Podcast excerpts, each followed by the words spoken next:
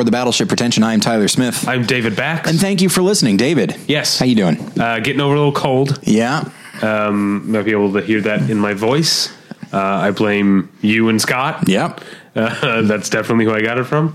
Um, It was going to hit you eventually. Everyone that I have, since getting back from Minnesota, like I thought that I was just bringing something with me, but no, it was here waiting for me as well. Everybody I knew Yeah. was either getting over or was about was getting sick, and so yeah, it's just the time of year, I guess. but I did mostly recover in time for the Los Angeles Online Film Critics Society Awards ceremony last night. That's right. Yes. Um, Very I- prestigious. Uh, it was prestigious. Um, luckily, I wasn't presenting this year Why you say luckily? Come on. because I was Oh, yeah. sick, or at least you know you can hear in my voice. It would have been.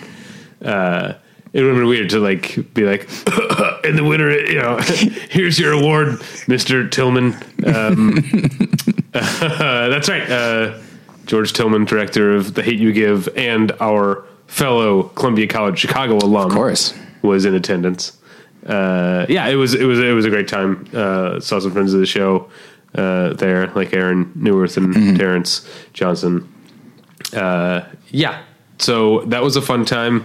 But uh, you had something on your mind.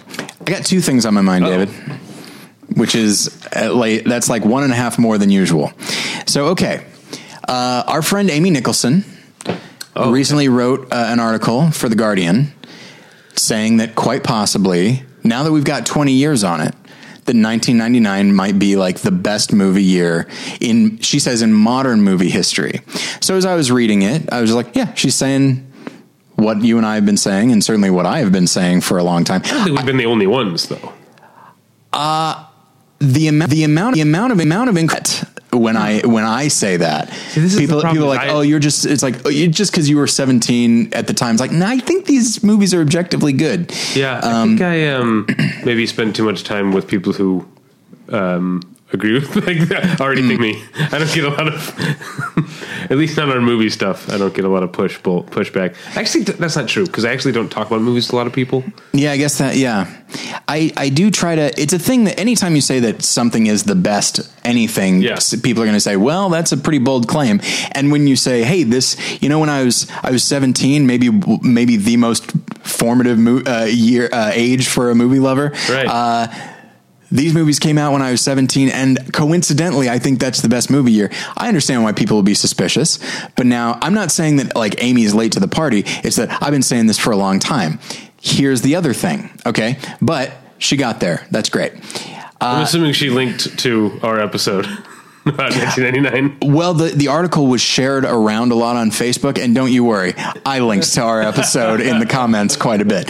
Um, so, uh, so that's one thing. But then the other is uh, there's a writer named Jared C. Wilson who wrote I forget what for what website, but he wrote a uh, uh, an article why, called "Why Christian Movies Are So Terrible," and that has also been shared around a lot in the in the groups I'm a part of on Facebook, and um, a lot of people are saying like saying oh this is a very well written article and and oh this is you know sad but true and all that.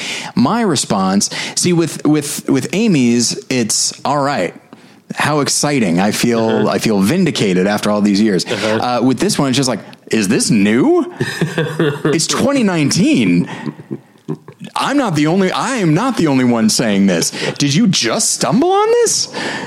Fireproof came out 11 years ago. and it just and it just uh, astonished me that uh, in a way it felt because it's been shared around a lot and people have and nobody met it with this is old news.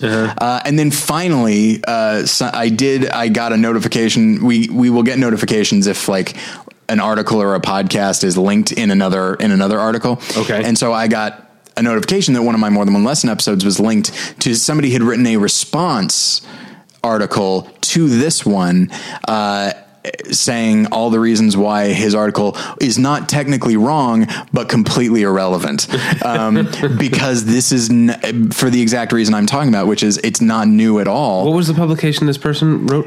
uh, it was I mean it was for a Christian website Oh, okay. it wasn't That- like that was my- gonna be yeah question. it wasn't yeah if if If it wasn't were someone coming from the outside being like, huh, guess no one's noticed these movies Yeah. Uh, although at the same time, that I would understand a little bit more because Yeah, they would be talking to people that Right. aren't thinking about it at all. But yeah, in the Christian community, this is not a new. Yeah. When when the International Christian Film Festival ha- puts together a, a panel last year called "Why I Hate Christian Film," and this is a festival devoted to Christian film, that's when you know you haven't hit on anything new. Yeah. Uh, and so it's just. Uh, in, so in one case with with Amy, I was like, oh my gosh, somebody infinitely more legitimate than than I am uh, has has uh, you know confirmed this thing that I've thought. Whereas this one is just like, oh, I, I'm. I'm I'm sickened uh, that it took this guy this long. Whereas, like, uh, I feel you know, I'm excited that I have the same opinion as Amy. Uh, whereas this guy, I just feel like he's some kind of, I feel like he's a phony. Johnny come Or so- lately. exactly. So, uh, so yeah. Uh, either way, I'm ahead of my time, David, and that's what this week is all about. That's not true. Yeah. Okay. Um, okay, but before we get into today's episode specifically, Yeah. Very Um, exciting episode. We should say that this week's episode is brought to you by the Dice Enthusiast Presents podcast, a new series based around a board game that four roommates played for the entirety of 2017. During that year, they were faced with problems like drug dealers moving in with them, mental breakdowns, infidelity, and a suicide attempt. A surprisingly personal podcast, Dice Enthusiast Presents is a prime example of life happening while you're making other plans or trying to play a game. So go to diceenthusiast.com or click on the ad at battleshippretension.com to listen. Uh, this episode is also brought to you by Mubi, a curated online cinema that brings its members a hand-picked selection of the best independent, international, and classic films. Every day, Mubi's curators introduce a new title, and you have 30 days to watch it. That means there's always 30 wonderful films to enjoy, all for only $8.99 a month. Plus, when you use their mobile apps, you can download films to watch offline. Currently available on Mubi are a number of iconic films, including Carol Reed's The Third Man, Alfonso Cuarón's Y tu mamá también, Andrew, I never know how you say his, his last name, uh, Bujalski. Bujalski's, uh, Funny Haha from, His debut yeah, film, and now he's gone on to make uh, one of the best films of the year, "Support the Girls," which might come up later today. Oh, that's exciting. Um, yeah, and he made, uh, and yeah, so this kind of kicked off his career and got people's attention. And, and as much as uh, we don't like the term, it was viewed as like a mumblecore uh, film. One of the foundational, Yeah. one of the seminal mumblecore movies. uh, and one that's unlike a number of other uh, unlike other mumblecore directors like he has actually like launched into i wouldn't say necessarily the full-on mainstream but certainly a much higher profile. Uh, but anyway so yeah you can see where it all started with funny haha. Uh, there are a number of films by jean rouch. I don't know if that's how you say it. Um, I, I don't know if that's how you say it either, but that's how I would say it. Uh, including The Lion Hunters, Little by Little, and Jaguar. These are accompanied by a 2017 documentary about the man himself, Jean Rouch, the adventurous filmmaker. So these are just a, ha- a handful of the movies that are available to you on Mubi, and there's a special offer for listeners of Battleship Pretension. You can try Mubi free for a month. Just go to Mubi.com, that's M-U-B-I dot com slash Battleship to redeem now, or go to BattleshipPretension.com and click on the Mubi ad on the left-hand side. And I would like to tell you about tweakedaudio.com. You see, tweakedaudio.com is where you go for professional quality earbuds in a variety of stylish styles and colorful colors. They look great, they sound great. Tyler and I use them each and every day. Today I was listening to, I, I feel like uh, I, I have to, there are certain, there are certain bands that people that I or or artists, the people that I respect, whose opinions I respect, like, and at a certain point, I just have to throw in the towel and say, I don't think it's for me, and that's how I feel. Unfortunately, I'm sorry about Lana Del Rey. I just don't get it. Yeah. I feel like, is there something? ben- Is there something beneath the surface of? Do you listen to Lana Del Rey at all? what I I'm in a similar situation to you when I've Jen enjoys Lana Del Rey. Uh, when I've listened, I've thought, yeah, all right. And then that's kind. It's this is fine. I would never go out of my way to listen to it, um, but it was fine. I mean, yeah, I feel like she's doing a character, which is not necessarily, you know, there are plenty of Yeah. uh, artists who have a persona, and she has a persona, but I feel like it's it's just real thin soup. Yeah, I feel like I, uh, uh, every song sort of gets at the same general thing that I feel like other artists have done better. There, that- Yeah. I think there's a lot of melancholy in pop music right now. There's a lot of like we're partying all the time, but it's recognizing that it's very hollow and that we're empty inside. And I feel like it's a very sort of millennial type of Yeah. view of the world. Um, but I feel like artists um, from The Weeknd to Drake to even in at least one case Miley Cyrus has I think done it um, in a way that was more affecting uh, to me than than Lana Del Rey. But I checked out her new song, which uh, I was trying to pull up because has a very uh, hope is a dangerous thing for a woman like me. If you like Lana Del Rey, you'll like the song.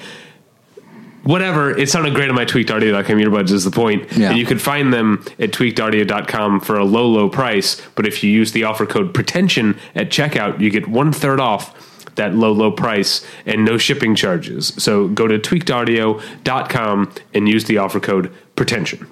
If debit is your go to card, Discover thinks it's time you get rewarded too. So check out Discover Cashback Debit, a game changing checking account with cashback on everyday debit card purchases. That's right, cashback isn't just for credit cards anymore. Whether it's a movie date, flea market find, or midday latte, you can start earning cash back. And did I mention there are no fees, period?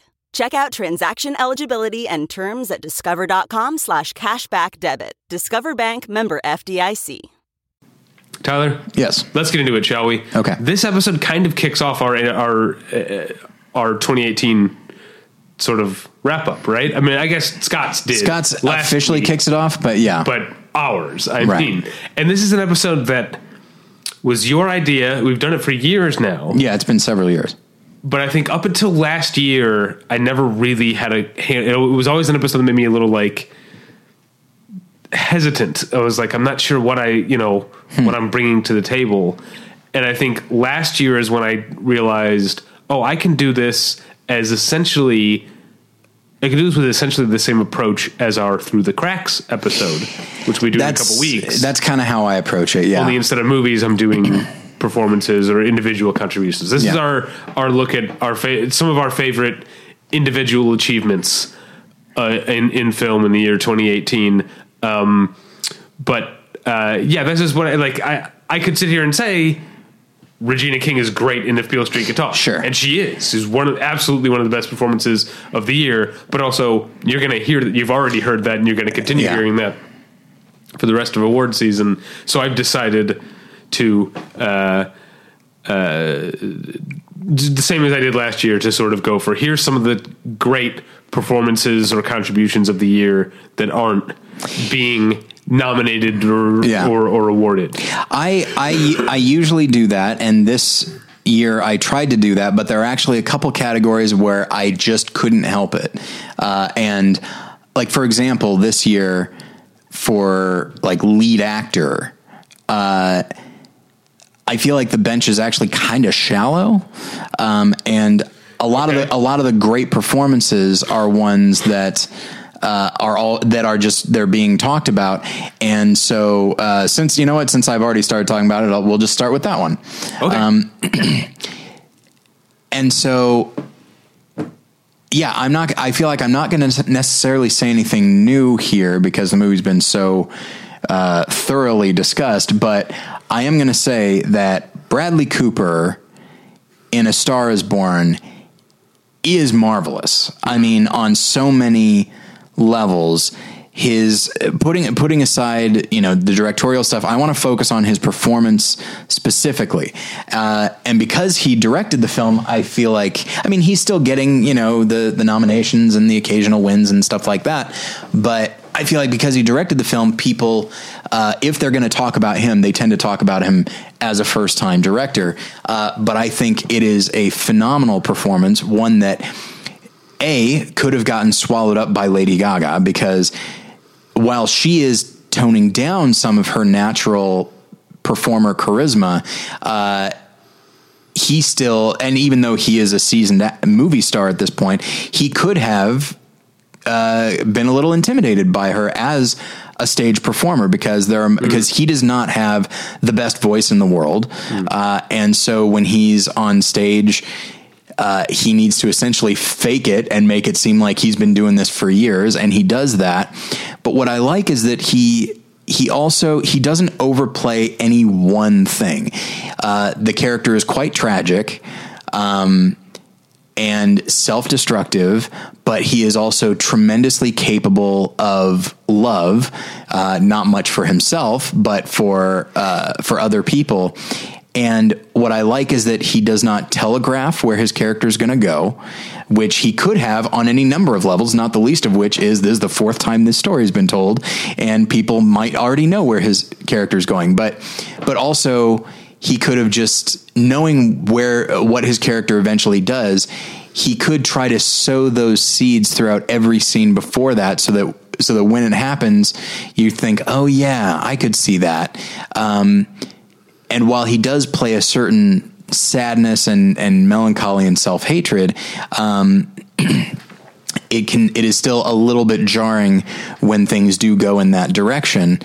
And but he also again he also doesn't play it just consistently sad. He need, he's incredibly charming and charismatic and when he is with Lady Gaga I think they have incredible chemistry. Um, and I really feel like he is at he's put at ease when she is around. Um, and I think it would have been easy to play this character as just this constant uh, narcissist who's just con- who's just perpetually like sucking in everybody around him and then just using them and putting them aside. But no, I genuinely believe that he mm-hmm. is in love with this woman and wants nothing but good for her.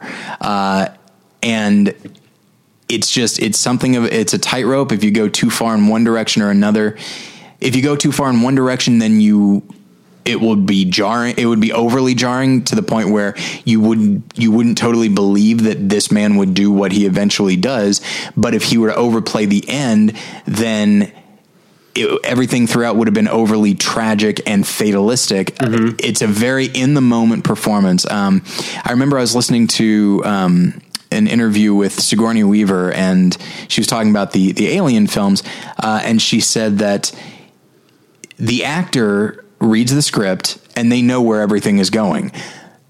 But you, and you shouldn't play that. You need right. to play this scene right now, not knowing where it's going. Right. M- knowing where you've been, sure, but not knowing where you're going. That's the most you can do. And I feel like his performance is so in the moment and so present uh, that it is. Uh, it was incredibly effective for me. Um.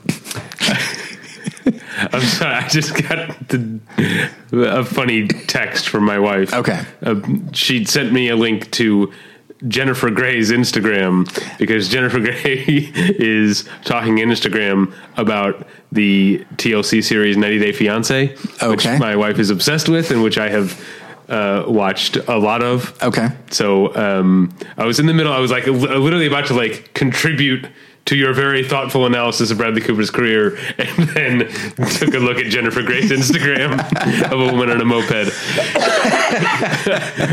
um, so I'm sorry, but uh, yeah, I think it's a. Uh, I, I'm definitely think it's one of the best performances of of the year. Uh, I also I want to ask you about Lady Gaga because we talked about musicians having personas, yeah. right?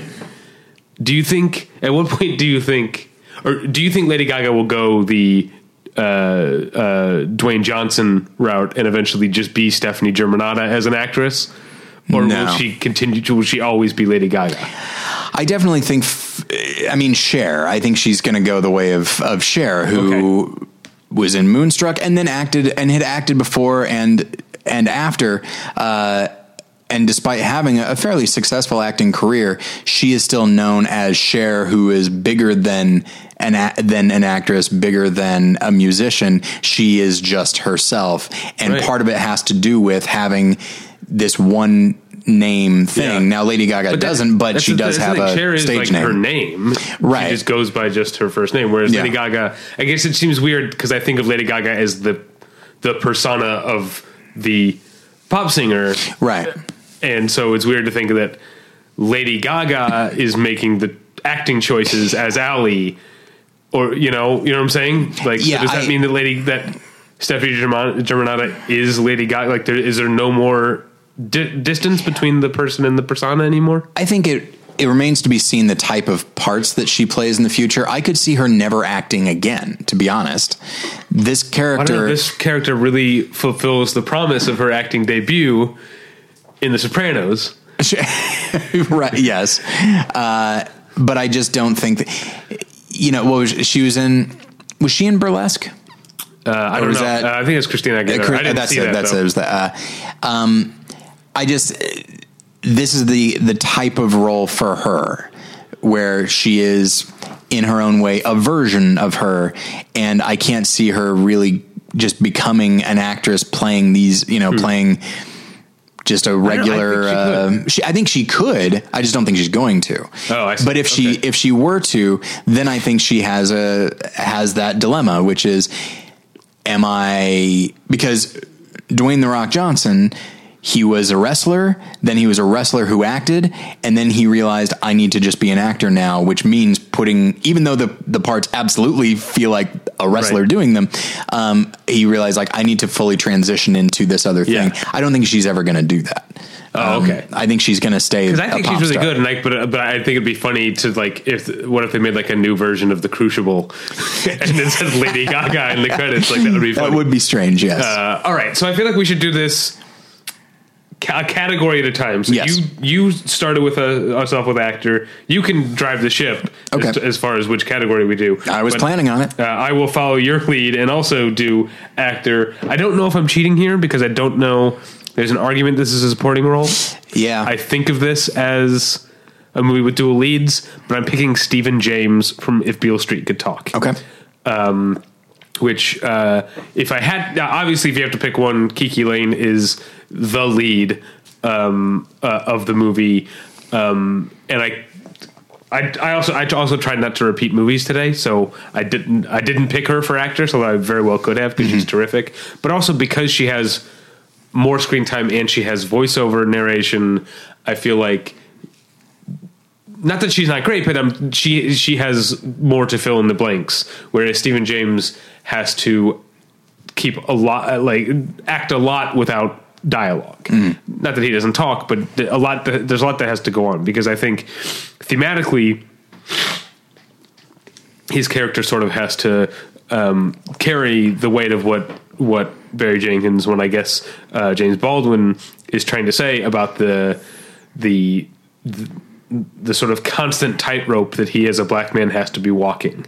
Um, that that he um, is on the one hand a person just like any other person in the world who happens to be in love and needs a job and a place to live and who has all the wants and desires and needs of any other person, but also because of who he is in America, um, he has to always be cautious, and that keeps him from being from being able to be fully himself a lot of the time to the point where you don't always know where the real person starts, you know, and where he's reining himself in um, because he, you know, he can't be seen as too angry even if he has a right to be angry. He can't be too boisterous even if he has a right to be happy. Um, in in many cases, that's why one of the most beautiful scenes in the movie is the two of them just just actually being very very happy in the middle of the street, which is something we haven't we've seen them be so reserved in public for so much of the movie. Um, and then, of course, I don't know. You know the story of the movie. You haven't seen it yet, right? Uh, no, not yet. Okay. Um, but he's in prison, so a lot of the time, at least in the present, the movie jumps back and forth in time. At least in the movie's present, he's in prison, and so a lot of the time he's having to. There's another layer of him being himself, also being a black man in the system, but then also being the strong husband uh, or actually fiance. They never got a chance to get married before he got uh, arrested. Fiance not showing how much prison is destroying him Yeah. when she comes to visit. There's th- he he's he's playing a character at multiple uh, multiple levels, um, and that's why uh, I'll mention a scene that uh, Scott actually mentioned last week. Um, the scene between Stephan James and Brian Tyree Henry, uh, which is the closest we get to because they're just at his home. They're having uh, a couple beers and having a conversation, and it's the closest we get to him actually being able to voice his uh, his again wants and desires and fears and hopes and frustrations. Um, it's a really beautiful scene, um, but even then he has to be a little cautious because we see that Brian Tyree Henry's character is a little ho- a little older than him and has also been uh, fucked over in much the way that Stephan James' character is about to be. Um, how much it's broken him uh, and broken his spirit. Uh, it's um, yeah, it's a it's it's a very reserved performance in uh, a movie that is often very um, superficially reserved, even though the movie is actually very very deep, deeply emotional. Um, so yeah, I I'm pointing out Stephan James. Once you watch the movie, which you have to watch the movie, it's I know. great. Um, you can tell me whether you not whether or not it's a supporting role. Um, okay. But I think Regina King and uh, Colman Domingo uh, and, and Michael Beach and Aunjanue Ellis, but mostly the other two um, as the supporting roles, and I think of the main couple as the lead roles. But It can be. It can always be tough when you choose to categorize because I didn't say this a couple uh, last week when we did the movie journal, but upon watching the favorite, that is a movie with either three leads or three supporting performances. Um, like as far as Oscars and, and awards, Olivia Colman is elevated to lead, and then Rachel Weisz and Emma Stone are relegated to supporting. If anything, it should be the other way. it's the other way around. but if I had to pick a lead, I'd go with Emma Stone. But it's pretty close. It's really close Yeah. because after a certain point, she kind of levels off, That's true. And then and then Rachel Weisz has Yeah. the, the bigger journey. That's true. Yeah. And that's one of the th- great things about that script. Uh, but we're not here to talk about that. Um, we are here to talk about cinematography. oh, fun. So, yeah, my choice is a film that I think just because it was Netflix and because. Because it was just uh, such a strangely structured film, people just don't talk about it very much in regards to awards. But I will say that uh, Bruno Delbonnel's cinematography for the Ballad of Buster Scruggs What's one I haven't seen? is yeah it- oh my gosh it's he's quickly become for the last several years he's becoming one of my favorite cinematographers there aren't many who i actually know by name he's Yeah. one of them and i think it was it probably started with inside llewyn davis for me he'd been around for a long but even time Then, yeah, because he did Amelie and the Yeah. Cat's Meow back when we were in film yeah, school. he's been around for a long time yeah, um, and then he did the Half Blood Prince, right?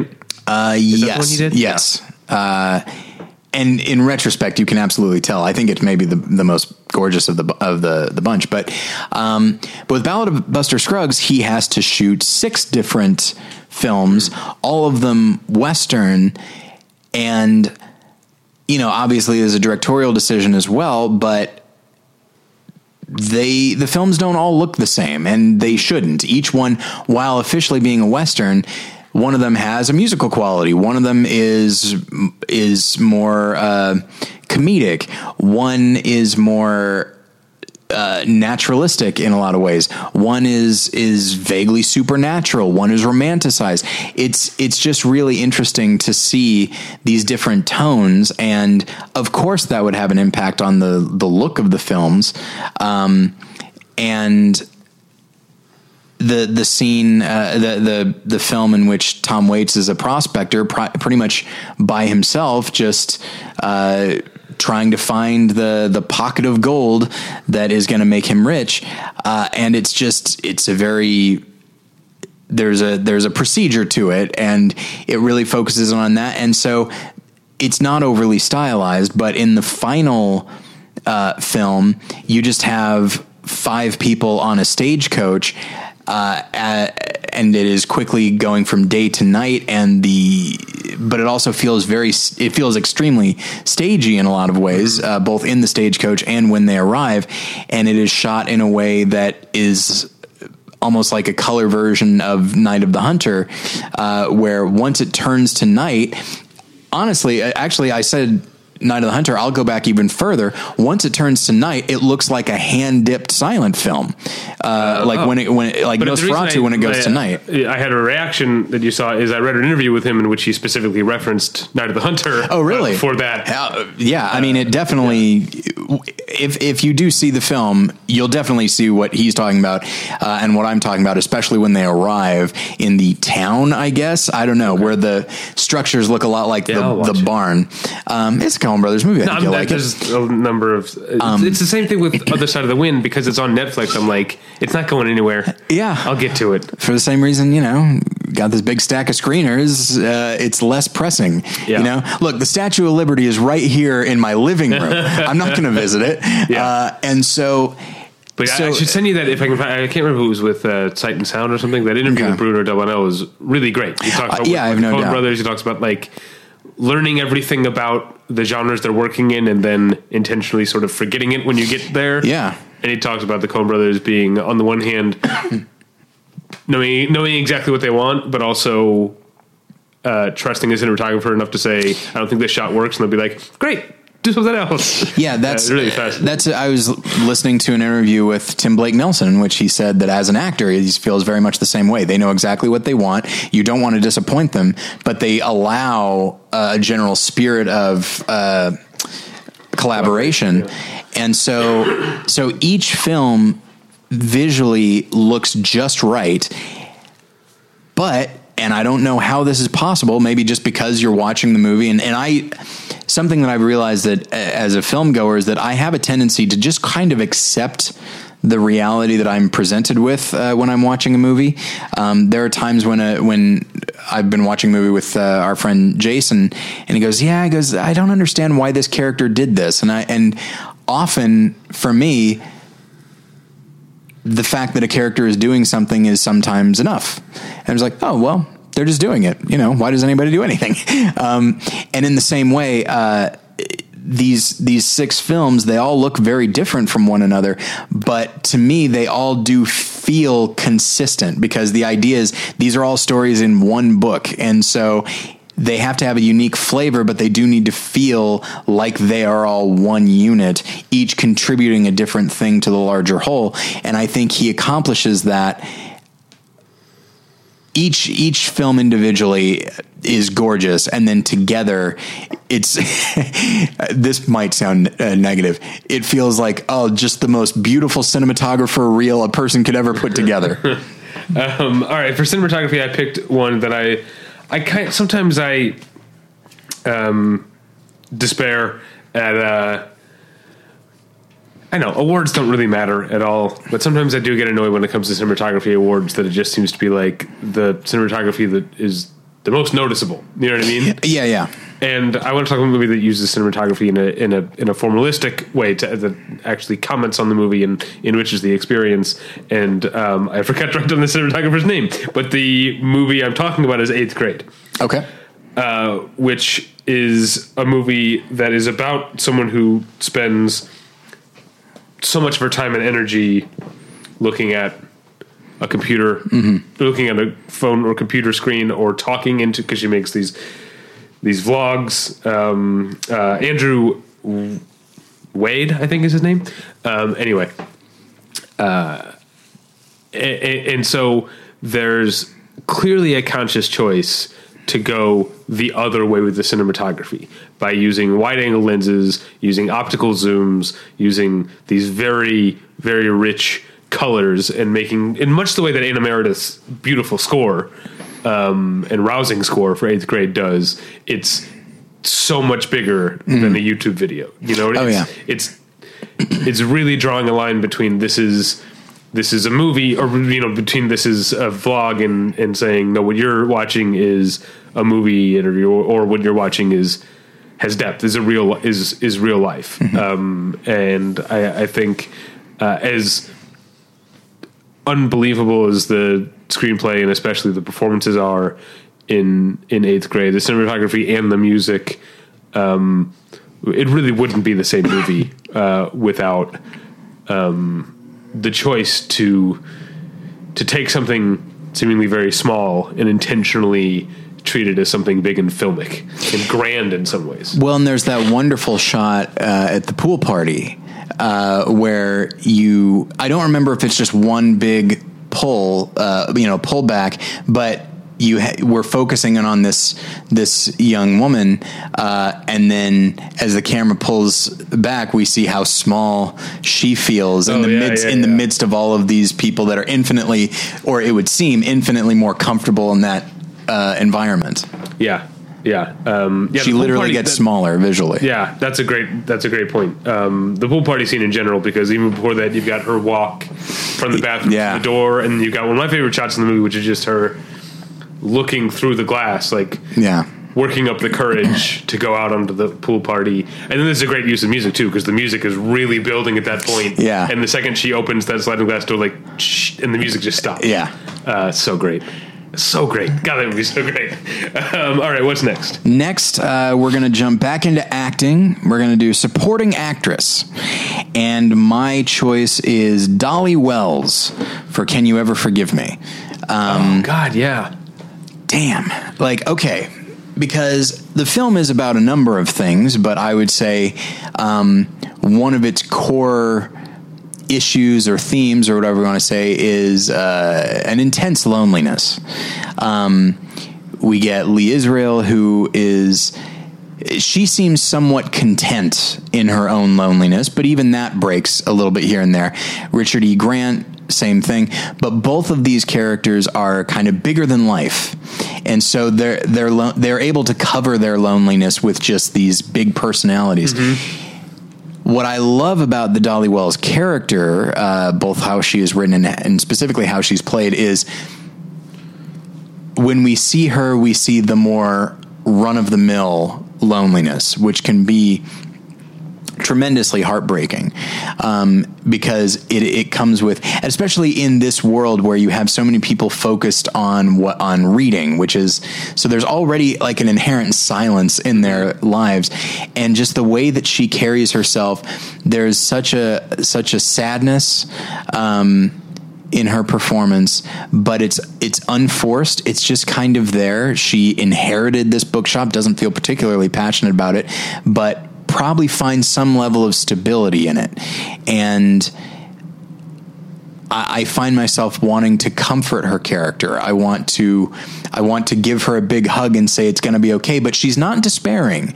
I don't feel like she's on the brink of suicide or something like Right. that. She's just lonely and just sad. And when she sees Lee, who is also a big personality, she sees somebody who, um, who seemingly has uh, similar is in a similar situation, has similar interests, uh, and I think there's a, a potential. Here's the thing: uh, you could come away from their. They have a dinner together. You could come away from that and say, "Oh, there's definitely a romantic thing," or not. It's it's just two people who are so very alone and have found somebody. Um, I think it probably is romantic, but what I like is that even I think the connection that the that these two people feel might be even deeper than that. It's the recognition, and so I'm kind of talking at the moment about about the way the character is written, but the way she's played, just this very unforced. Such a pleasant demeanor, and when you when she sees this letter, just the she feels this bit of excitement. This is not somebody who feels a lot of excitement, and she seems so pleasantly surprised that something has come into her life Yeah. uh, that is rare. Um, and it's just, it's a heartbreaking performance precisely because she's not trying to be heartbreaking. She just exists, and you realize that, like, and and you get this with with like the Stephen Spinella character, the various people that they interact with. You kind of get this feeling from all of them, but hers is the most developed. Hers more so, and because I actually wanted to point out, Stephen Spinella is one of the examples I was going to use. One of the things I love about Can You Ever Forgive Me, which I really do love it, um, is that it doesn't ask, it doesn't make apologies for its lead character, Yeah, or ask you. You know, it doesn't. I was going to say ask you to forgive her. That would be a little on the nose. Um, it doesn't ask you to excuse what she's done, which is not ethical at Right. all. But also, if it weren't for Dolly Wells' character, look at the other people that she comes into contact with in her world: Stephen Spinella, Ben Falcone, Jane Curtin. Like all of them are kind of like, yeah, she lies to them. But there's a if it were just them, you could be like, eh, this this world is. Or then the case of Ben, Fal- ben Falcone's character, the Yeah. guy's a piece of shit, Yeah. and the other one's like they're such blowhards. You know, I feel like Stephen Spinella is isn't quite sure, that. it's not a black and white thing. Yeah. but but um, Dolly Wells' character is the one that you're really like. Oh, when her lies come to light, Yeah. this is gonna hurt. and that's the thing is it's this feeling of with her she's not going to get in any trouble she was just it's more just you kind of get the impression she's been hurt enough by life. And just the fact that someone told her something that isn't true and she believed it and now she probably feels kind of dumb and just Right, like yeah. I, I want to well, that's what I mean like I want to comfort her. I want she's somebody that I want to protect because I feel like she is wounded. And and and certainly the and and Lee is not happy that this has come to light and and does not want to hurt this this this woman. But uh but we the audience I do feel like if it weren't for that character both again the way she's written and the way she's played if it weren't for her I do feel like the film in general might be at just the slightest bit of emotional distance partially because that's how Lee Israel uh, is. Um, but she really provides a, a not necessarily a moral center, but an emotional center to the film that um, I don't think we realized we need. Uh, and it, her performances in the midst of you know these two really big fun performances, uh, hers was uh, a wonderful surprise. All right. Um, so my pick for supporting actress is Sheila Vand for the movie We the Animals. Uh, Sheila Vand um, made a bit of a splash a few years back when she starred in A Girl Walks Home Alone at Night, the uh, Iranian vampire movie, but shot in Taft, California. That's right. Um, did you see that? No, I don't know why you didn't see it. It's right, right up your alley. it's, hey, that was my whole childhood. You know, Yeah. like uh, I don't need to see a movie for that. so she was the vampire in in that, and she was. Uh, um, I always feel like such a dummy whenever I talk about performers uh, or talk about actors because I don't really know what I'm talking about. But sometimes it it feels so superficial to be like, oh, she was one way in this movie and she's totally different in this other movie. It's like, yeah, that's acting, but sometimes it really does help to Yeah. to really solidify. Um, how talented a person is because in a girl walks home alone at night she's completely self-assured she barely even has to talk in the movie she's in complete control um, of everything in we the animals she plays the uh, mother to the main boy and, and his and his brothers um, and she is a um, uh, repeated victim of domestic abuse at the hands of their um, sometimes present and sometimes not uh, father, um, played by Raul Castillo. He's really good too.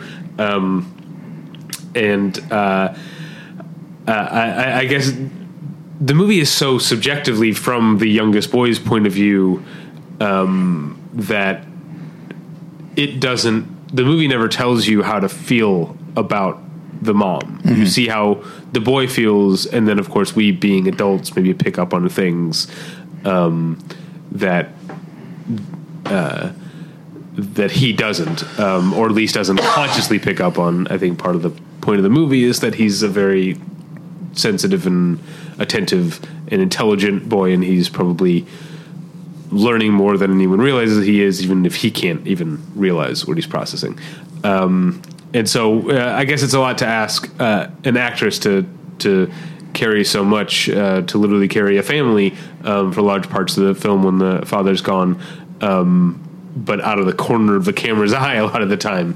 Uh, but it's a, a a really really sympathetic uh, and moving performance, but also not um, entirely you know she's not a great mom either you know and i think uh, i like that the movie is willing to like not just reduce her to being a victim of domestic abuse she's also uh, you know she's a little quick to anger with the boys herself and maybe um, unfortunately a little too willing to prioritize her um, her husband over her her kids at, at other times uh, it's a yeah really really complex um, and affecting performance All right, we're going to jump over to screenplay. Now, uh, this is not original or adapted, it's just whichever yeah kind kind of screenplay jumped out at us.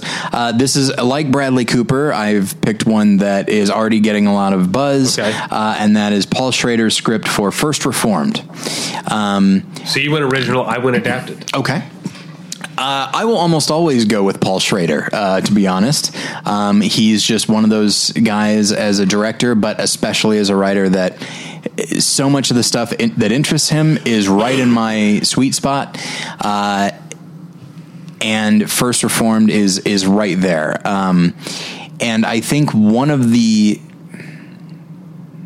one of the things that strikes me about Paul Schrader as a writer is that even when he's writing characters that are extremely unlikable or have views and opinions um, that are frustrating, certainly if they're leads and I'd say even supporting, eh, you know, there will be characters that show up maybe for one or two scenes and they are kind of the the villains, and he does not feel the need to overly sympathize with them, but um, he does find the humanity in all of his characters. I think he finds something to sympathize with in all of his characters, uh, and in this case so many of his characters have specific viewpoints. Um, you know, uh, there there's a guy who is I wouldn't necessarily say alarmist, but is definitely um, fatalistic about his environmentalism. But then you also have uh, a character who is uh, a Christian, a Christian minister, and he uh, has very specific viewpoints that he winds up and he winds up getting into a bit of a debate about them, uh, which he finds invigorating, which I think is great. Um, and then you have another minister played by uh, Cedric the Entertainer, Cedric Kyles, pardon me. Kyles. Um, he did not go the Lady Gaga. That's right. Yeah, Went the Dwayne Johnson route. I think he realized like, well, this movie isn't traditionally entertaining the way that I define the word.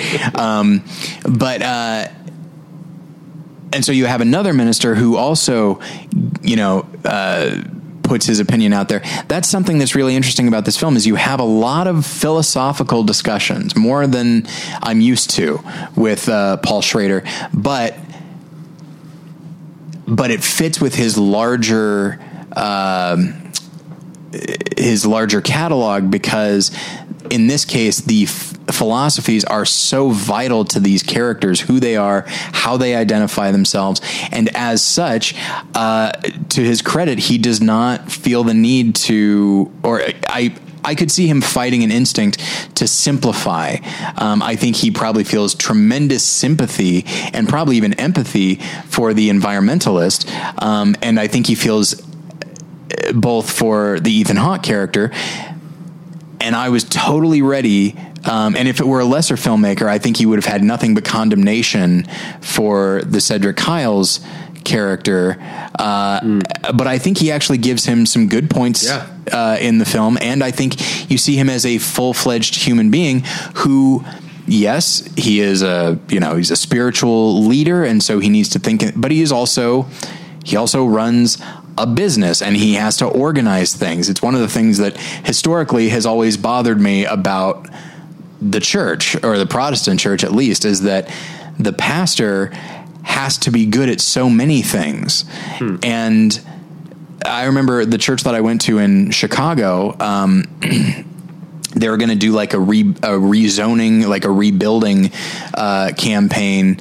Uh, because they owned like four buildings in a row, but none of them were connected. So they're going to re- reconstruct so that the buildings were all connected, um, and that they could have uh, facilities that would serve like the homeless uh, community of that neighborhood. And so, you know, a good, uh, definitely something I was on board with. Um, and they brought in a guy who was whose official title was like assistant pastor because he had done projects like this before and he could get it done and get it done fairly inexpensively while still doing what needed to be done. But because he had pastor in his name, he occasionally had to go and preach. And I think he would, and he was the nicest guy in the world, but I think he'd be the first one to say he's not a natural preacher, you know. And in the same way, there are some there are some uh, pastors that are great at preaching, but they're not great at, at administrative things. But they have to do both. Sorry, that was a long that was a long uh, diatribe, but, But, I think I would have thought about. but but it absolutely fits with the Cedric Kyle's character, and I think he realized like this guy has a lot more on his plate than Ethan Hawke does have uh, has on his, and so he's going to take a lot of other things into consideration. Um, and so I I like that it feels like he did the proper research into the viewpoints, into the lifestyles, and in doing so did everything he could to reveal character through these philosophical discussions. Um, you know, when when I was my my supporting actor uh, is not Philip Ettinger, who plays the young environmentalist, uh, but it could have been because he is so wonderful uh, in in delivering just these. He the the char- this character especially is written as a man completely obsessed and utterly emotionally decimated by the things that he believes uh, are happening. And and so that's the thing is it's it's not a situation where the philosophical arguments exist in in kind of a vacuum either. They are colored in the writing by the person saying them, and I just I it is a marvelous screenplay, one that is incredibly thought through. I know a lot of people feel like the ending is just kind of comes out of nowhere, but I feel like from a character arc standpoint, I think it fits wonderfully. Yeah, I love it. Um, and yeah, it's just a, a marvelous script. It'd be awesome if he was nominated for an Oscar. He could be, he might not be, but uh, it, it's well deserved in my opinion. Uh, and I'm going to talk about an adapted screenplay, although I'm just talking about I like the screenplay. I have not read the source material. Okay. This isn't a comment on the adaptation itself, Yeah, that's um, which I understand is very liberal um, from the people who have um, read the the source material. But I chose uh, Annihilation by Alex Garland, All right, which that was close for me. um, okay, good. Um, I feel like it's hacky to say to praise something by saying it's like poetry, but in this case, the way that Annihilation has multiple allegories going on or multiple th- threads going on, and you could make an argument that one is a metaphor for the other, or the other way around, Yeah. or they're all sort of cycling metaphors all all together. It's all just one complete. No matter how, what angle you look at it from, it's a it's a complete piece. Um, that feels like great poetry to me, or at least what I know about. it. I don't know that much about poetry, but that it, it feel it feels It rhymes. Um, yeah, it also Right? rhymes. Um, annihilation. that is among the dumbest jokes you've ever said on this show. Um, but uh, I think there's a there's a really strong argument to be made that the entire movie is a metaphor for the end of a romantic relationship and, a, and a, a marriage falling apart. Um, or there's an argument to be made that the relationship between Natalie Portman's character and uh, Oscar Isaac's character um, is a metaphor for the end of humanity as we know it. Yeah. and of course the the, the shimmer uh, plays into both things and the way that things um, change and yet live on in different forms um, is it, it it could be any one of these things. It's all of them, and I, I just also want to, um, in terms of in terms of just commitment to its ideas. I feel like I'm going to name some movies, and I because I read my review and I went back uh, movies and a TV show that I liked that I think pale in comparison, Okay. at least in terms of commitment. Cloud Atlas, I love. This movie uh, has uh, the screenplay. I think has more balls than Cloud Atlas. True Detective season one has a lot of the sim- similar stuff here. This one has more commitment. And then you mentioned, uh, well, on the movie journal, you mentioned Split. I think there are some there are some thematic things in in Split about the idea that um, the your worst enemy is inside of you, which actually, the more you are aware of that, the less it becomes your enemy. Right. Um, the more you, su- you sort of surrender to your own faults. Again, annihilation, because the mo- name of the movie is Annihilation. It literally is about the end of mankind as we know it. That's those words are the crux of the of the matter as we know it. Exactly. I, I think, and uh, again, I'm going to I'm going to paraphrase my own review of of the movie, but we have a humans tend to be so exceptionalistic about ourselves. Yeah. Um, that we tend to think of, you know, when we say save the planet, we Yeah. mean save ourselves. Yeah. You know, we tend to think of the end of the world meaning the end of humanity, but things are going to go on, and the laws of physics or whatever say that even the things that make us up physically are going to go on. Yeah. You know, there's it, it, it's a kind of death. Um, the the end of humanity will be a kind of death, but it's not actually the end of things. Things are going to keep going, and we need to maybe come to terms with that at some point. Yeah. And uh, Annihilation is a movie that I find, you know, when my when I when I when I saw it, my wife asked me because she wanted to see it. She was like, "Is it scary?" Which it turns out apparently I should have said yes because my wife found it very scary. But I thought I was like, I feel like it's so beautiful. I have a hard time saying Yeah. it's scary, but it is quite scary but at times. But I feel like it's it's existentially scary. Sure. because it it forces you to confront things um, like you know the no longer existence of humanity. Um, And the occasional bear monster. yeah, yeah, that's the bear monster is actually pretty scary. Yeah. Um, but then my wife found things to be scary that I actually found to be quite beautiful. Um, I don't want to give any spoilers because I know not everyone's seen it, but Right. um, the I wouldn't even want to say resolution because Tessa Thompson's character just sort of like Yeah. peters out of the movie, and Yeah. my wife found that horrifying, and I actually thought it was kind of beautiful. It's well, and that's that's the wonderful thing about how Alex Garland writes these characters. is Each character has their own reaction to what is happening, and each reaction is itself kind of a stand-in for the way we all approach Mm-hmm. uh, our own mortality as individuals, and maybe as the larger species. Yeah. Um, some are exhilarated by it. Some give themselves over to it. Some are resistant. Uh, it's really it's, it's such a beautifully written script. Yeah, I love. I got to watch the movie again. All right, uh, I did. Ju- I did just buy it. You can borrow my copy. Oh, all right. I believe it's also available on Hulu. Actually, um, okay. Next for me, I've not put it on the shelf yet. Oh, yeah, I was looking for. Um, next for me, we're going to go to uh, supporting actor. Uh, so, okay, this is a film that nobody talks about. I'm actually going to mention it again later. Uh, I don't like to repeat, but uh, I couldn't help myself. Uh, this is a movie that nobody is talking about, uh, and a performance within it that people are not talking about. And it is uh, Lewis Pullman in Bad Times at the El Royale. Um, I love this movie. It's in my top 10, and it's probably going to remain there. That's how high up it is. oh, Um, and it has a wonderful ensemble all around. Um, and you've got some heavy hitters in there, like uh, like a Jeff Bridges, um, like a Jon Hamm, specifically Jon Hamm playing a very specific type of over the top character.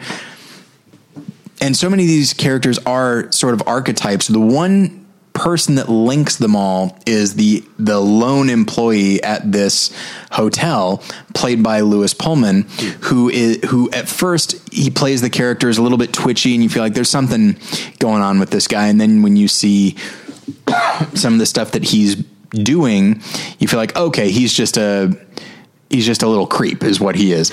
But the but as more is revealed about him, um, the the desperation with which he presents himself uh, starts to make more sense, and he becomes kind of the the soul of the film and the performance to talk to actually reference my, what I said about Bradley Cooper is that the performance has to reveal itself. Um, that's the difference between a lead and a supporting. A lead, the character is going on a journey, and usually that mean, and because they're lead, they have more screen time, and so you can play that, you can do that Sigourney Weaver thing when you're the lead. When you're supporting, you aren't on screen all the time and you have to fill in the blanks for yourself so that you know how to play this character. Uh, and so, for example, like I said, when we first see the guy, we see that he's twitchy and we just don't trust him. Mm-hmm. Okay. Well, the actor actually knows why this character is acting this way, just as the character knows, and he needs to fill in those blanks. But the difficult thing is he he realizes the supporting performer has to know where they fall in the script and they can't try to over explain things or overcompensate in their performance because their performance is part of the larger story. You're not there for them. You are there, they are there for you and for the story and for the world. And I think the way he modulates his performance, uh, giving you what you need at this exact moment while still hinting while still laying the groundwork for what is eventually revealed about him. Um, I think it's it's a remarkably difficult thing to do, and his character is often very amusing and ex- and incredibly tragic at times. And it's just uh, the the whole cast is great. I this category especially was difficult for me. It was th- it was him, or it was going to be uh, Jesse Plemons in Game Night, okay. or it was going to be Chris Hemsworth, also in Bad Times at the El Royale. Um, but I chose Lewis Pullman because. As you said earlier, we try to focus on the stuff that people aren't talking about, and and as great as the entire cast is, including and especially Chris Hemsworth playing notes that I haven't seen him play before, I think Lewis Pullman, son of Bill Pullman, um, you know, I, and he looks very much I, like I, him. Because I, haven't seen Bad Times in El Royale, so I went to his IMDb, and as soon as the picture came out, I was like, "Oh, that's Bill Pullman's son." Yeah, there's no question about it. I went to Wikipedia and confirmed it, but yes, and and he. Uh, because he's lesser known, I think people are less inclined to talk about him. But I think he he holds his own in the midst of these other actors, all giving bigger performances, and he doesn't let himself get swallowed up, uh, and becomes a, an integral part of of the film. And I, I, it's a great performance. I'm excited to see what he does in the future. Um, do you think? I haven't seen Bad Times at El Royale, but do you think if you watched a double feature of Bad Times at El Royale and Gringo, would a time portal to 20 years ago suddenly open up. uh, all right. Yeah, that's about right. Uh, and I, I, I kind of liked Gringo, uh, to be clear. Okay, supporting actor. I mentioned that Support the Girls uh, would come up later, didn't I? Mm-hmm. I said that right. Yes, uh, and this is a. Uh, I'm almost being cheeky by pick, picking supporting actor because this movie is so full of great performances by women. You've got Regina Hall um, in the lead, and then you've got Shayna McHayle and Haley uh, Lu Richardson, and um, to some extent Dylan Gelula as a pretty small part, um, who are all terrific. Mm-hmm. The movie is it's great. It's full of great performances. Um, but I do want to single out um, the thankless task set to James LeGros mm-hmm. in the movie, um, who's not actually in it very much. He really, uh, I think he he's probably in it a little too much to qualify for our okay. uh, best performance under 15 minute uh, rule because he's for the climax he's sort of there but not right. doing that much. But really, he has one real centerpiece scene. Um, he plays the guy who owns the uh, the movie takes place, if you don't know, at a sort of Hooters ripoff type of r- restaurant, a restaurant, as they're apparently actually known, um, uh, called Double Whammies, is what it's called in the movie. He's Fine. the owner. Um, excuse me. and uh, he also uh, the the movie the movie's um, opening titles are like in hand drawn neon colors. Okay, and when his name comes up, it says James LeGros XOXOXO, which makes me laugh. Um, but anyway, uh, he has literally this one centerpiece scene where he has to pick up. He's the owner. Regina Hall is the manager. He has to pick her up and drive her to somewhere else, and they just have this long scene. Um, in in a car, which I read a review with Regina Hall about, and she was talking about how, unlike in a big budget movie, like James LeGros is actually driving this car, this truck with a boat on the like, uh, you know, on the the trailer, mm-hmm. like hitched to it, while having while you know doing this this big scene, and she was like, he's such a great driver, um, but that's not really the point. Uh, the real point of the movie is that he's not he's not a good guy, really. He says things that are um, both racially insensitive and uh, misogynistic. Um, but one of the things that is under the surface of support the girls is a sort of uh, uh, a, a, day in the sun for the sort of paycheck to paycheck struggling proletariat in a capitalist system. and we see the girls. You know, at the bottom of the rung, we see Regina Hall as the manager, and then we see who, from their point of view, you know, within a capitalist system, the boss is usually the bad guy. The, your boss is your is a bad guy. It's kind of comes with the role, and so you see him as the as um, as as the bad guy from their point of view, and he's willing to fill. James LeGros does a great job of filling that role, but also showing us that he's not doing great either.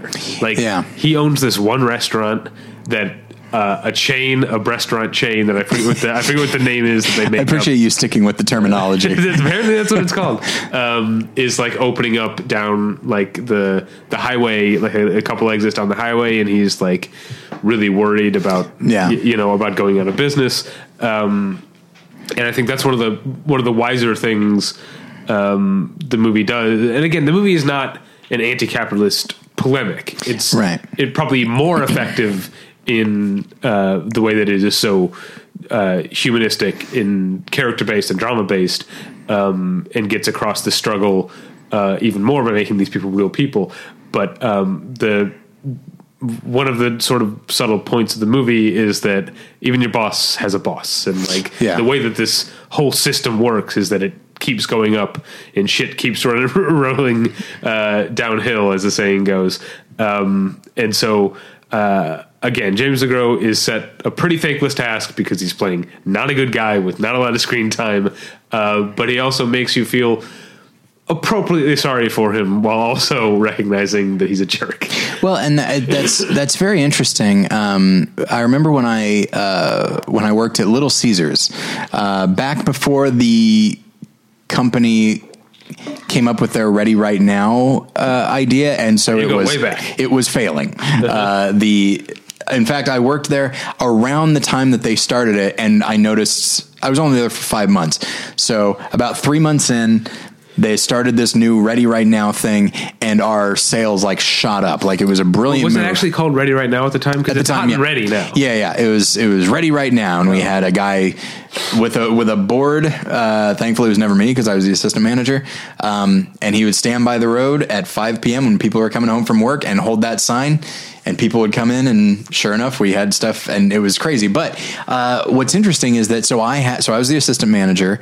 Um, I had a manager, and then there was the owner of this franchise and he's a guy that it's so it's so perfect the way you say it that he's always there but he's not really there you know and so like the man the the owner would like come in and out and he wasn't he was a super nice guy and you know he he he didn't need to make the the decisions. He didn't need to be actively involved. He would talk with one person, the manager, and then make ple- you know make small talk with us. But it's clear like he doesn't when you have a buffer which in this case was the manager he you don't really need to talk with with the the lower employees and just the so it makes sense that the guy who runs the place but doesn't act, the guy who who owns the place but doesn't really run the place is a is there without ever actually really being present uh, that Yeah, makes yeah, a yeah. lot of sense to me Yeah. Do you know, real quick, uh, I learned some Little Caesars trivia recently. Okay.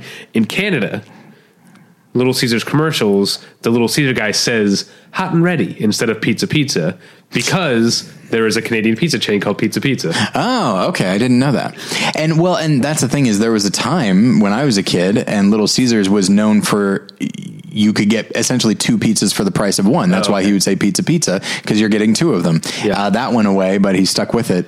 Um, I realized as soon as I told that story where I heard it, it was from Tom Scharpling of the best show. Because his example was it'd be like if every, if every McDonald's commercial ended with eat a Burger King. That's nice. Um, okay. Excuse me. Uh, along with you, uh, uh, getting over being sick, I have this. The last thing to go for me is my is a cough, and so I'm still coughing, unfortunately. But um, okay, we're gonna jump to director. Okay. now. Uh, Mine is a film that I really uh, adore, and it kind of took me by surprise. And it is uh, Cory Finley's Thoroughbreds Oh yeah, I like. this which I'm actually going to mention again in a couple categories. Um. Oh wow. but uh, like I said, the, I'm going to be repeating myself a couple uh, a couple times here. I'm I'm not proud of it, but here we are. Well, you don't really watch movies anymore. That's true. I can talk a lot about old seasons of The Amazing Race if you want. Um, no, David, don't you understand? I'm too busy planning curriculum talking about movies to see movies. Ugh, I feel like that's going to bite me eventually. Did you say curricula? Uh, I believe I said curriculum, but I probably should have said curriculum. Because if it's plural, that's curricula. I say right? curriculi. Uh, I'm joking that I don't say that. I'm not a monster. Um, yeah, uh, thoroughbreds. Did you and- say you're very particular about your curricula? Why don't you get out of my house? I'll finish the rest of the episode um, and just leave the computer. So, uh, yeah, uh, you, so you've seen Thoroughbreds. Uh, yeah. Um, I love the film on a number of levels, but what I like is that we are dealing with uh, the film reminds me in a lot of ways uh, of American Psycho uh, directorially because it is about people that are extremely careful and are extremely distanced uh, from their actions and from their lives. Uh, that's a big theme of the film, and so uh, the f- the film itself. The way it's shot, the way it's edited, it has it's so deliberate at all times because these are characters that don't really do things haphazardly. Even if what they're doing is monstrous, it is planned out uh, and it's so meticulous. And so the film is shot that way uh, as well, and it requires a great deal of restraint uh, on the part of the director to not overplay uh, certain hands and just to because we're dealing with uh, characters that are literal sociopaths, and so doing something terrible is not going to feel that different than doing something great. Um, and so the film takes that attitude and it and it feels it feels like a film made by a sociopath or by a robot, somebody who does not empathize with anybody but doesn't hate them either. It is just standing at a distance, observing at all times, uh, and to keep that tone, knowing full well that it's probably going to put off a number of your viewers um, because we want to be brought in, we want to be engaged, uh, but that is not what he's interested in. He's interested in bringing us into the minds of these people, which is not a super pleasant or emotional place to be. And I, I just think it's it's a, a real uh, achievement. It's not a huge film. It's not a movie that people talk very much about, but that doesn't mean that he did not make some very good. Yeah. Uh, directorial and consistent directorial decisions. And my pick for director, uh, I had to get this movie in there somewhere. Uh, Josephine Decker for Madeline's Madeline. Okay. Uh, for a number of reasons. Um, definitely uh, for, like you were saying with Cory Finley, sort of um, uh, the consistent control of, of tone and atmosphere. Um, but also, I think for, I mean, maybe Helena Howard is uh, the next big thing. I mean, she's certainly terrific, but whenever someone is in their first role and gives literally their first role on screen ever and gives an amazing performance, um, I, I kind of want to, you know, hat tip the director. I Oh, the sure. direct- it's the same with um, American Honey uh, and Andrea Arnold, and now I am forgetting uh, the actress's name from American Honey, but uh, um, that's also one of the greatest movies of the past decade or so. um, uh, and also, and it's it's other it's so I think both things that that control of tone and and getting a great performance from uh, a a first time actor speak to her uh, complete confidence. At least what comes across is complete confidence. Um, I hope. I, I imagine most artists who are actually completely confident are probably not very good. I feel like self doubt is probably uh, a good thing, but to come across with a with a boldness uh, in, those ways, as well as in a couple ways that I haven't mentioned or that we mentioned actually when we talked with Scott uh, last week because he likes this movie a lot too.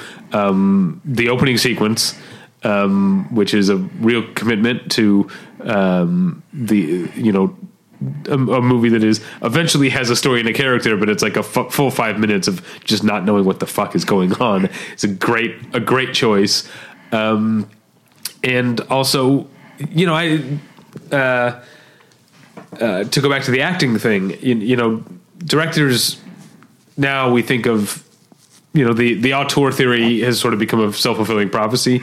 You know, but you know going back to sort of the the the the old like Hollywood studio system. You know, Yeah. the director's job was to get the performances out of the actors. You know, and so I always want to when I think about this category, I always want to think about um, about performances. About so I, I used on the one uh, hand I used the example of Helen Howard.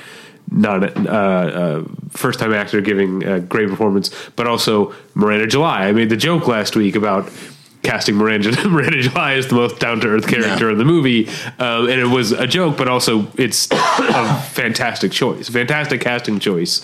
Um, I guess against type, assuming that the type of people who go to see Madeline's Madeline know who Miranda July is, Right. they probably do. Um, and uh, it's uh, it, it's it, it's an incredibly uh, terrific performance. I would put it up there with. Uh, um, with Sheila Vand in terms of uh, supporting uh, actors' performances uh, of single mothers, or sometimes single mothers in We the Animals uh, case. But um, uh, yeah, for these reasons and so many others that are. Um, I attempted to elucidate in my review back at Sundance, uh, Josephine Decker. All right. So uh, every time we do one of these, I I I have one free space uh, where Oh, you didn't want to save the free space for last. no, You're saving actress for last. yes. All right. I don't know. I just Yeah, I said you were uh, driving the I like to I- I did- shake things up. It was intentional. Yeah. Um. So, uh, so yeah, this is one where I picked whatever category I wanted. You picked whatever category you wanted. Uh, so for me, I'm going to bring up Bad Times at the El Royale again. I'm going to talk about specifically the art direction. Um, you know, uh, I forget. I think you mentioned this with with cinematography, and it's certainly something that we've talked about with editing uh, when it comes to the stuff that gets recognition. It's usually there's best and there's most, and a lot of people mix the two up. Um, and so, And I mean, sometimes the movie call like the favorite calls for absolutely, yes. uh, yeah, big co- production and costume. and that's and that's one where there's a lot going on. It requires that level of production design, and it is rightfully praised. Um, but the the unfortunate byproduct of that justifiable praise is that anything that is that attempts that, uh, people say like, "Oh wow, that's really something." But if if something is not trying, like you were talking about with the cinematography of Eighth Grade, people aren't to think about that. That's it's not in it's not in contention. Right. Uh, it's Yeah. not being considered right now for that because it's not a big movie. And I will say that I think that Bad Times at the El Royale, I mean, it's incredibly stylized. It's a period film, but also the nature of the El Royale uh, hotel um, is that half of it is in Nevada and half is in California. And as such, the the hotel itself has you know the the designers of it in the film have played into that. So they they try to have the California side look one way and the Nevada side look another way. Um, and so and the film also takes it it takes place in a kind of more heightened reality and so this looks like the essence of a dive but it's a dive that used to be nice. And so it looks so even for a period film like it takes place in the in the i think late 60s early 70s but it's designed like the late 50s you know? Right. um, and it hasn't been totally kept up at all times. And so it's I mean, you. I, I hate when people say that. Oh, the place is like another character. It's not that, but it is absolutely vital to everything the characters are doing. They are constantly interacting, not only with each other, but with the hotel itself. There is a, a, a character who is who is aware that there is a big bag of money hidden under the floorboards of one of the rooms, so he needs to directly interact with the hotel itself, um, and that happens throughout. Um, the the it has such a sense of place um, that they that the director Drew Goddard like needed to put you know you needed to put as much thought into every place that that uh, they're going to occupy. It reminds me, in many ways, it reminds me of a play. You know, when you, I mean, you and I have both done theater, and hey, you probably only have one set up there on stage, Mm-hmm. maybe two at best if you can do a, cha- a change in between acts. Um, so it need everything there needs to be there for a reason because you only have so much stage space, uh, and it feels like that where uh, it's like okay, there are booths over here, and so the characters are going to sit over there, partially because the characters themselves realize that nobody else is around, so we can kind of do what we want and go where we want. So let's go sit over here. No one's going to stop us. Uh, and so it it's just it feels lived in, but also. Uh, also a little bit fantastical at, at times. Um, it would be very easy for a movie like this. I've seen this before. It'd be very easy for a movie like this to um, to have everything feel so precious, uh, where the art direction is just so precious that you feel like no one has ever touched it. Uh, but that is not the nature of this of this film, and. I think it's shot really well. I think the lighting is beautiful, but the set itself, each individual room, the lobby, the parking lot, everything uh, had to be just right and uh, and really set the tone because everything takes place there. Uh, it really had to set the tone for the film. Like we needed to get a sense. We needed to get a sense of the of the the the tone of the film before any character actually opens their mouth, and the art direction is is how that happens, and it's a really really great achievement. Mine, real quick, actually, you mentioned Lewis Pullman plays the only employee. Well, he's the only employee on duty.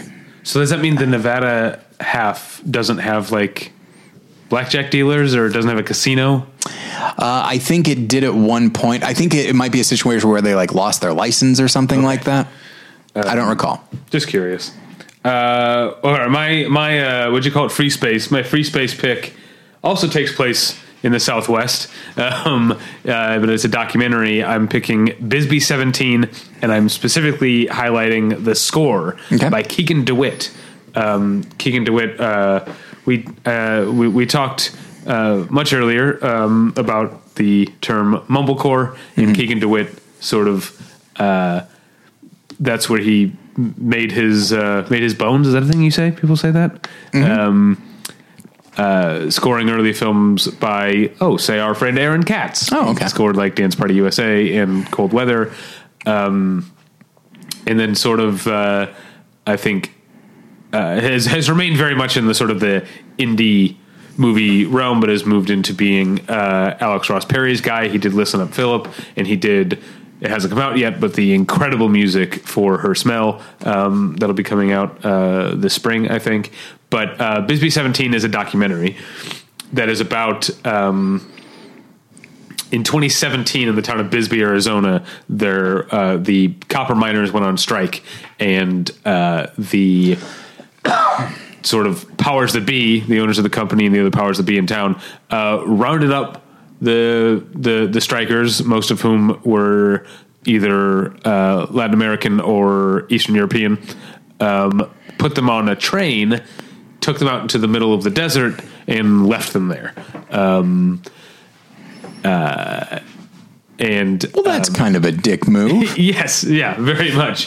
Um, and uh, Keegan DeWitt's score, which is beautiful and haunting, but also very much of a piece with the movie, incorporates things from this story. It incorporates um, the uh, the um, the Union songs there, which uh, at, at the screening at Sundance they actually handed out uh, replicas of the Union song songbook that were handed out by Union organizers, so that people when they protested could know all the words to. Yeah. Basically, they did the uh, Battle Hymn of the Republic, but changed the lyrics to be about worker solidarity. Um, and there were other songs too. And so that gets incorporated into the score. And then also the thing that really sticks with me, and if you've seen the trailer, is really highlighted in the trailer, is there's this percussive sound, this very jarring percussive sound that I'm sure some people realized what it was earlier than I did, but it's only as the movie goes on that I realize, oh, that's the sound of a train lurching to life. You know, like you know, like the, Oh, yeah, yeah. like uh, and that comes up a lot on on the on the soundtrack. It's a really uh, you know it is. Um, we talked a lot about some of the technical aspects of a movie being best when they're invisible. This is the op- opposite. This is very much not Yeah. an invis. It does not fade into the background at all. Um, but it's not designed to. It's uh, um, uh, really, really unconventional, but uh, really. I feel like I've described half of these things as effective, but it's a really effective score by Keegan DeWitt. And given what he also did with Her Smell, I feel like this guy is one to keep an eye on. Has has been for a while, but I feel like as he moves more and more into movies that people might hear about, you know, Yeah. as opposed to uh, Dance Party USA, which uh, in Cold Water, which is- Weather, which is great too. Um, uh, what, yeah, one to watch. Okay. All right. Last is lead actress. Uh, once again, as you uh, pointed out, and it's going to keep me from uh, getting any sleep tonight. I don't see very many movies anymore. Well, you know what you can do when you're not sleeping tonight. you know what? Here's here's my plan. Once you leave, I'm going to take my laptop and one of the textbooks that I'm going to be teaching from. I'm going to go to Denny's and I'm going to go through the textbook and build my and finalize my syllabus. That's my plan for tonight. yeah. because I'm starting this class on uh, uh, international cinema next week. Yeah. So- see, that's perfectly Is that acceptable? Yeah, but All it's right. like uh, you know, um, you're not like rewatching old seasons of. Uh, I can't remember what it was that you were watching. Amazing Race. Uh, no, there was something last week that I was. Uh, I can't remember. What Oh, I watched. I, I rewatched season five of Silicon Valley. That's what it was. Yeah. So You watched, uh, yeah. yeah. Um, but hey, I haven't seen Battle Buster, Buster Scruggs, so who am I? that's true. Uh, an asshole is who you are. That's true. But okay, but yeah. So I am going to be uh, bringing up uh, another film. Uh, once again, Thoroughbreds. Um, now there are two lead actress performances here, and as much as I do really enjoy the work of uh, Anya Taylor Joy, I do think that Olivia Cooke uh, is doing.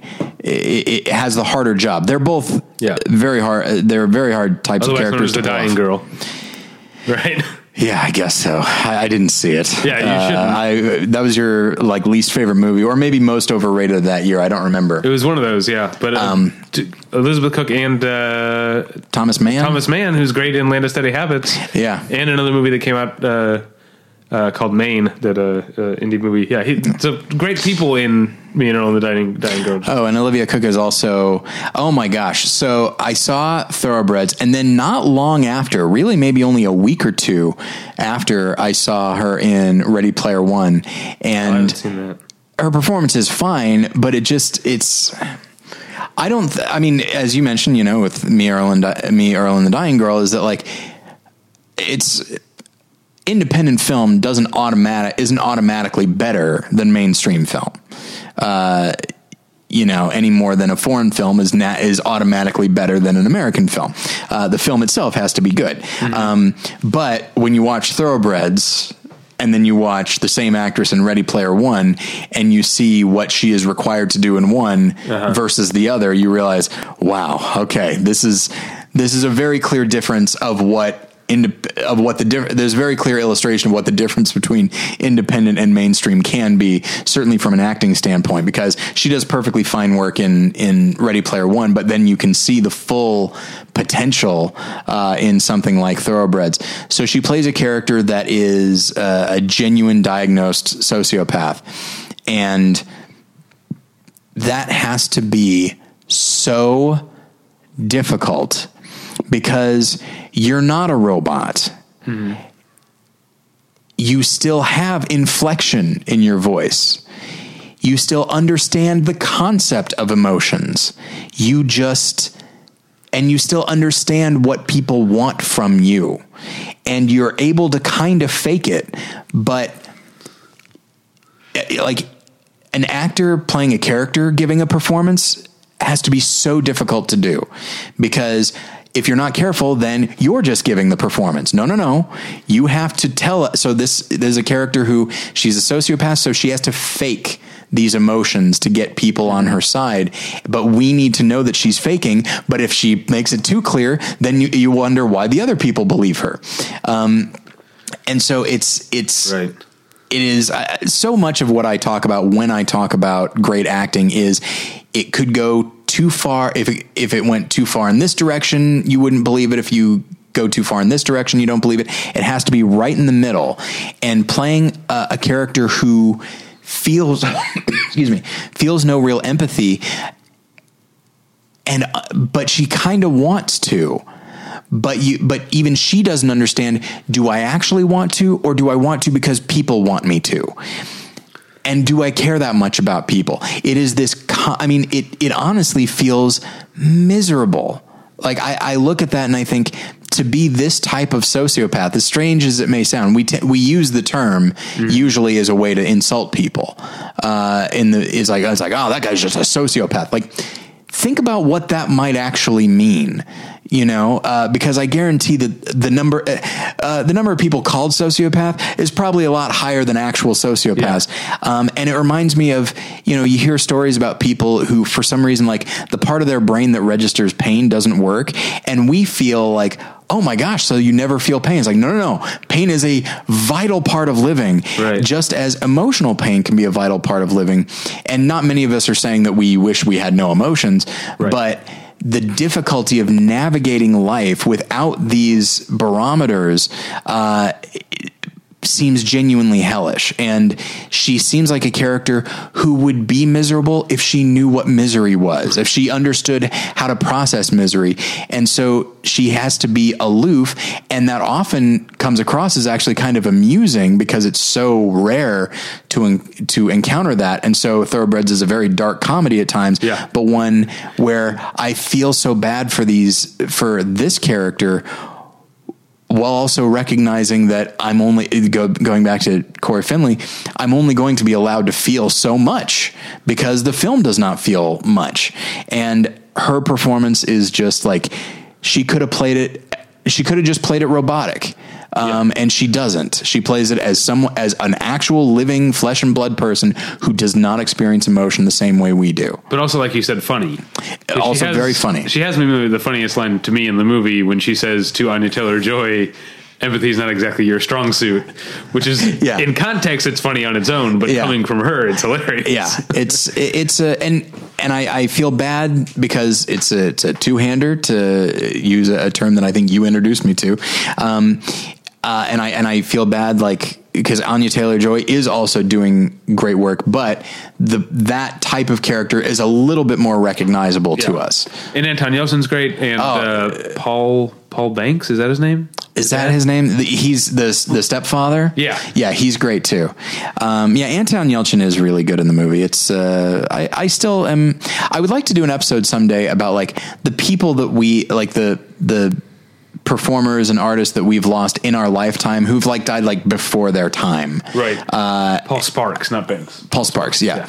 Um, and and Anton Yelchin would be up there. Like he really, if he had lived longer, and if he had lived to be, you know, eighty, I think he would have really, as an adult, gotten some great roles, like some Yeah. like Oscar worthy, like game changing roles. But that was not in the cards, unfortunately. Yeah, yeah. We were both. You and I were both big fans of his uh, uh, small role in Experimenter. Oh, marvelous. Yeah.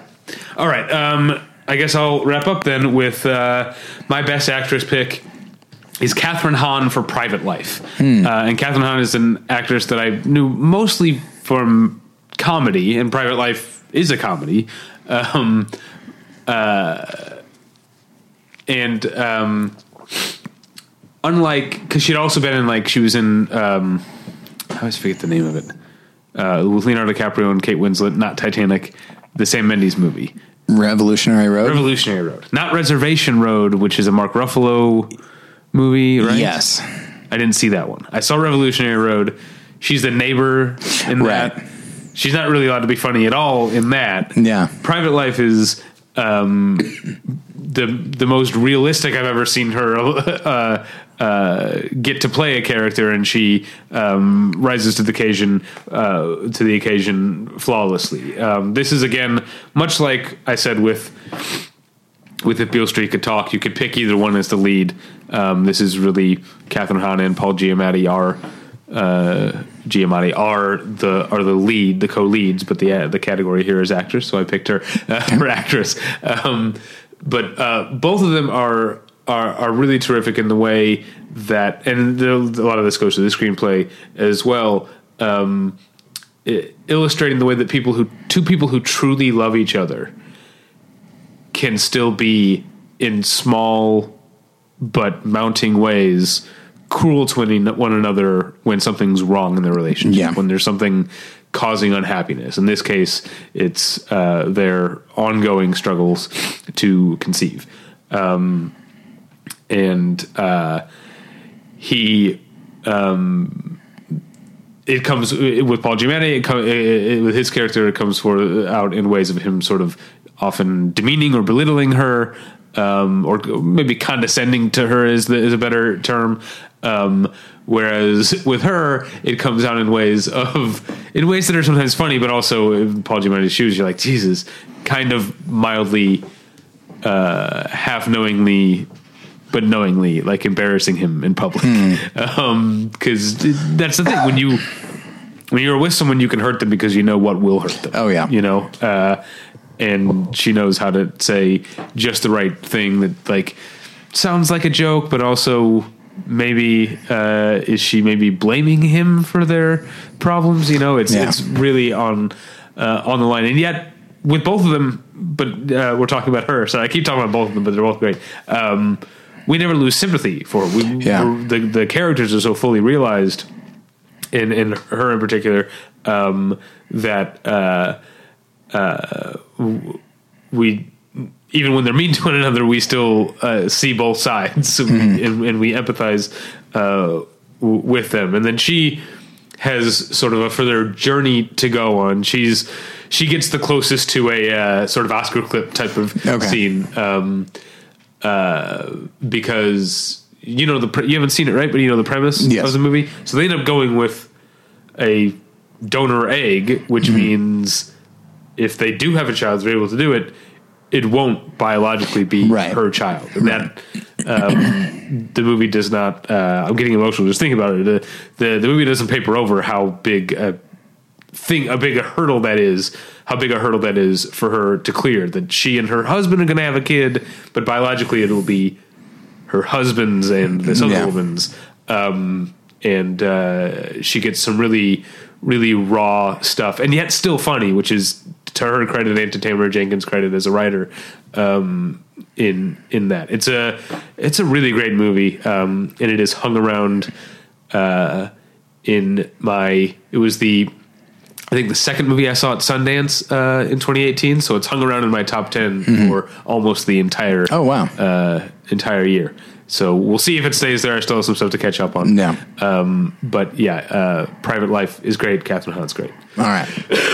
So that's it. That's it. Yes. Um, you can find us at battleshippretension.com. Uh, you can email us at david at battleshippretension.com or tyler at battleshippretension.com. You can follow me, David, on Twitter at Davy Pretension. Uh, Davy with an EY. I never say that. Uh, Tyler is at Tyler Pretension. His other pod, other podcast is called More Than One Lesson. Which has been on hiatus for a while and probably will be a little bit longer, but there is still stuff to do at more than one lesson. There are other Yeah. podcasts that are part of the, uh, the MTOL podcasting faculty. Um, and, uh, and they're getting,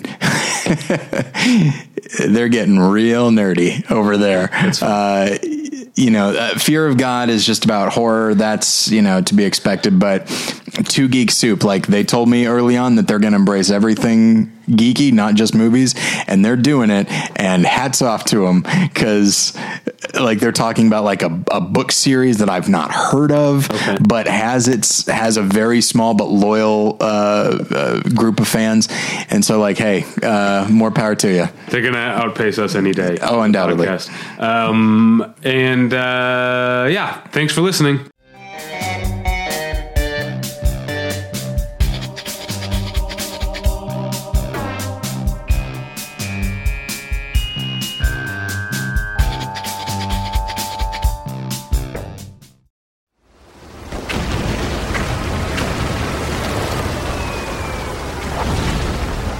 This program is a proud member of the Battleship Pretension Fleet.